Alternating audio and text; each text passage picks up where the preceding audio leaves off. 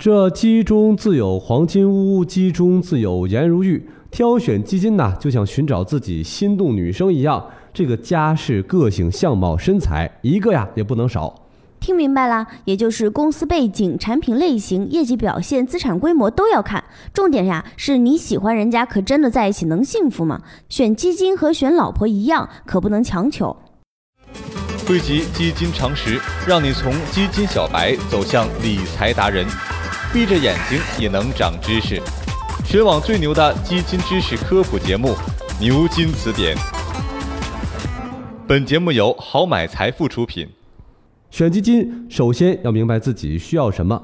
巴菲特说过呀：“买股票不如选指数。”话虽然这么说，美国市场几十年一直处于上升趋势，买指数基金自然是没错了。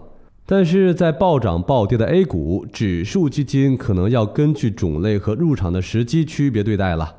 对于 A 股来说，买主动型股票基金是更好的选择，长期看能有比较好的收益，尤其是混合类基金，进可攻，退可守。但是如果投资目的啊是为了三年后买房积累首付或者是装修款，那就要在收益和风险时间期限之间达到平衡，债券基金呢可能更合适。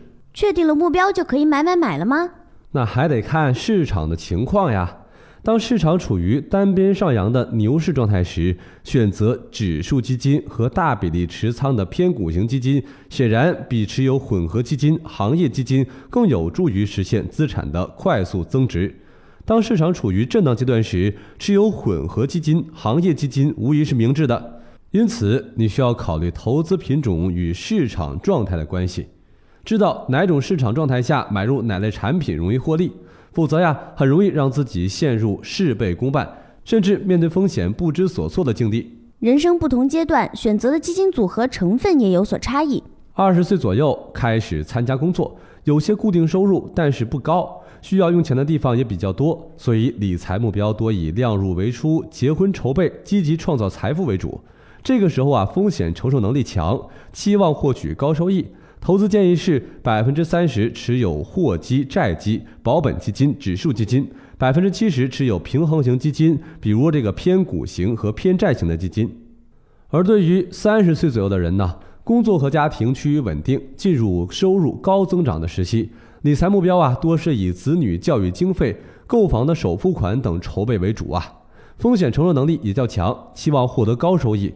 投资建议是百分之四十持有货基、中短债基、保本基金、指数基金，百分之六十持有平衡型基金，比如这个偏股型和偏债型基金。四十岁左右，事业成长阶段，个人资产规模快速成长，理财目标是以这个子女的高等教育费呀、提前还房贷呀，开始为养老保险积累财富了，风险承受能力也较强，期望稳定较高的收益。投资建议是百分之五十持有货币基金、保本基金、指数基金，另外百分之五十呢持有平衡型基金，比如这个偏债类的基金。而到了五十岁左右，事业发展成熟期，薪资收入在高峰阶段，理财收入超过薪资收入，家庭支出开始减少，理财目标以调整投资组合、降低风险投资比重、规划退休后的生活蓝图为主。这个时候，风险承受能力开始减弱了。期望获取较稳定、较高的收益，投资建议是百分之七十持有货基、债基、保本基金、指数基金，百分之二十五持有平衡型基金、偏债型基金，并且不同的可投资期限要选择的基金也不同。比如说啊，这小李半年后准备呀游历新马泰，投资期限呢为六个月，为期不远，归为稳健型。投资建议是规避短期内剧烈波动，收益稳健。